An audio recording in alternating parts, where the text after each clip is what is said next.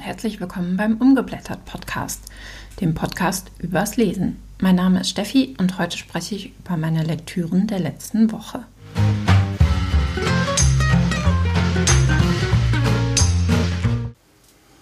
Und schon wieder ist eine Woche vorbei. Die Woche vom 13.08. bis zum 19.08. Ähm, ich berichte euch wieder über meine Lektüren, was ich gelesen habe, was ich angefangen habe und was ich beendet habe. Und ähm, man merkt es schon wieder, diese Woche hatte ich etwas mehr andere Dinge zu tun und habe dem Lesen nicht ganz so viel Zeit gewidmet. Deswegen sind meine gelesenen Seiten sehr viel weniger als die letzten zwei Wochen. Aber dazu kommen wir am Ende nochmal. Zuerst werde ich wieder die Bücher kurz besprechen, die ich ausgelesen habe. Und zwar habe ich in der letzten Woche tatsächlich ein Buch, ein Sachbuch angefangen und es auch beendet. Und zwar das Buch von Stefan Koldehoff und Tobias Timm. Falsche Bilder, echtes Geld, der Fälschungskuh des Jahrhunderts und wer alles daran verdiente ein sehr, sehr spannendes Sachbuch. Es geht da um den Fall Wolfgang Beltracchi, ein äh, Fälschungsskandal, der ähm, zum Teil auch noch nicht abgeschlossen ist. Ähm, es ist sehr, sehr spannend. Ich hatte ja kürzlich erst ein Buch zum Thema Kunstraub gelesen. Und ähnlich wie beim Thema Kunstraub ist auch bei dem Thema Fälschungen gibt es tatsächlich eine Verjährungsfrist. Ähm, nach zehn Jahren sind die Taten verjährt, was natürlich äh, wirklich übel ist. Und ähm, ich hoffe sehr, dass sich das nochmal ändert. Denn mit einem gefälschten Bild schadet man ja nicht nur ähm, einer Person, sondern ganz vielen. Ähm, natürlich ist es nicht richtig, wenn ein oder mehrere Geschädigte Schaden davon tragen, keine Frage. Und Fälscher, Fälscher, denen ist nur das Geld wichtig. Und gerade bei Kunstfälschungen, es ist unglaublich, über welche Beträge man da spricht. Und was mich am meisten an dieser ganzen Geschichte aufregt, ist tatsächlich, dass es das Urheberrecht betrifft. Jeder Künstler schafft etwas und es gibt Menschen, die ignorieren das, die kopieren das und machen Geld damit. Und das ist das, was, glaube ich, auch ähm, die zwei Autoren so aufgeregt hat. Und äh, warum sie sich auch so viel Zeit und äh, Recherche und ähm, ja, mit Leidenschaft in diesen Fall gestürzt haben. Denn da wird einfach etwas völlig ignoriert und ähm, ich finde es außerdem großartig, dass ähm, die Fälscher, also Wolfgang Beltracchi und seine ganze Bande, hier ganz sachlich wiedergegeben werden und weder zu einem ähm, absolut genialen Bösewicht hochgehoben werden, noch das Buch nach ihm benannt wurde. Es sind sehr sachliche äh, Hinweise, die gegeben werden. Auch ganz sachlich wird damit umgegangen, wenn Fehlaussagen von Beltracchi oder seiner Frau gemacht worden sind, die sich durch andere Quellen ganz klar beweisen lassen. Und äh, der Umgang mit dem Urheberrecht muss auch im Kunsthandel sehr viel mehr beachtet werden.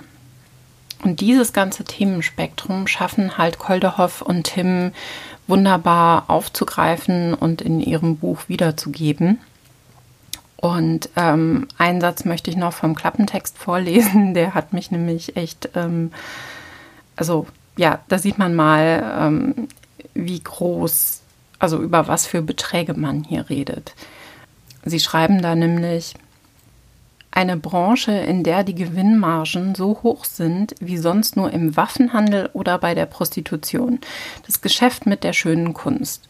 Und wenn man sich dann überlegt, dass es eine Verjährungsfrist gibt und nach zehn Jahren kann man die Leute dafür nicht mehr anklagen, was für einen Schaden sie angerichtet haben, auch dauerhaft große Künstlernamen erstmal mit einem Stempel versehen haben, wo man erstmal überlegen muss, ist das jetzt eine Fälschung? Ist das, ähm, also sie haben wirklich dauerhaften Schaden angerichtet und ich komme da immer noch nicht drüber weg.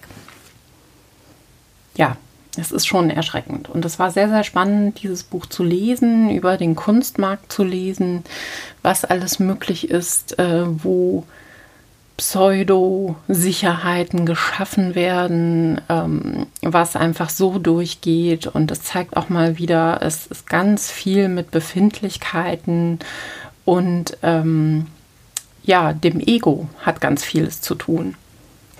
Ich fand, dass es ein ganz wichtiges Buch ist, ähm, was mal wieder sehr viel mehr Leute lesen sollten. Und ähm, es ist kein Buch, was jetzt sensationslustig ist. Es ist sehr gut recherchiert. Ähm, das merkt man dem Buch an. Die zwei Autoren haben sehr, sehr viel Arbeit da reingesteckt. Ähm, sehr viele Menschen interviewt und versucht, Stellungnahmen zu bekommen. Ja, was ich sehr spannend fand, ist auch eines der letzten Kapitel. Da geht es nämlich darum, hat der Kunsthandel, haben die betroffenen Personen, haben die betroffenen Institutionen denn irgendwas davon gelernt? Und ähm, kann man vielleicht Lehren aus diesem Fälschungsskandal ziehen? Und was bedeutet das dann für den Kunsthandel, für Museen, für Institutionen, für Gutachter, ähm, für Menschen, die sich mit Provenienzgeschichte äh, beschäftigen? ähm, an welchen Stellschrauben kann man drehen, äh, um aus diesem Moloch tatsächlich herauszukommen, dass irgendwie alles geht und ähm, jeder jeden bescheißen kann. Ja, sehr, sehr spannend. Und die Vorschläge, die die zwei Autoren da machen, äh, finde ich alle sehr gut.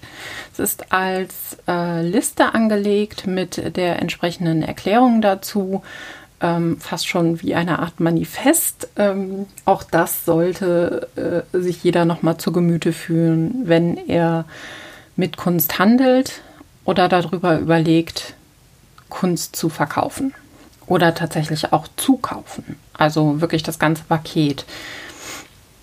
So, das war das eine Buch, was ich diese Woche gelesen habe. Dann arbeite ich mich ja weiterhin durch die 20.000 Meilen unter dem Meer von Jules Verne. Und gestern habe ich tatsächlich noch einen weiteren Krimi angefangen, und zwar einen weiteren aus der Agatha Raisin-Serie. Agatha Raisin and the Perfect Paragon. Erst 30 Seiten gelesen. Da gibt es dann mit Sicherheit in der nächsten Woche noch etwas zu erzählen. Zu Jules Verne sage ich wieder nichts, denn dazu gibt es jeden Montag ein ähm, Check-in-Post auf meinem Blog. Da findet ihr dann meine Meinung zu der aktuellen ähm, zu dem aktuellen Teil, den wir gerade lesen. Und damit sind wir dann auch schon diesmal für diese Woche sehr schnell durch, denn dann habe ich eigentlich nur noch die gelesenen Seiten für euch. Und das waren in dieser Woche 466. Also man sieht, es sind sehr viel weniger als in der letzten Woche. Nichtsdestotrotz bin ich trotzdem zufrieden damit, äh, was ich gelesen habe. Und ähm, ja, wir sehen, wie es nächste Woche weitergeht.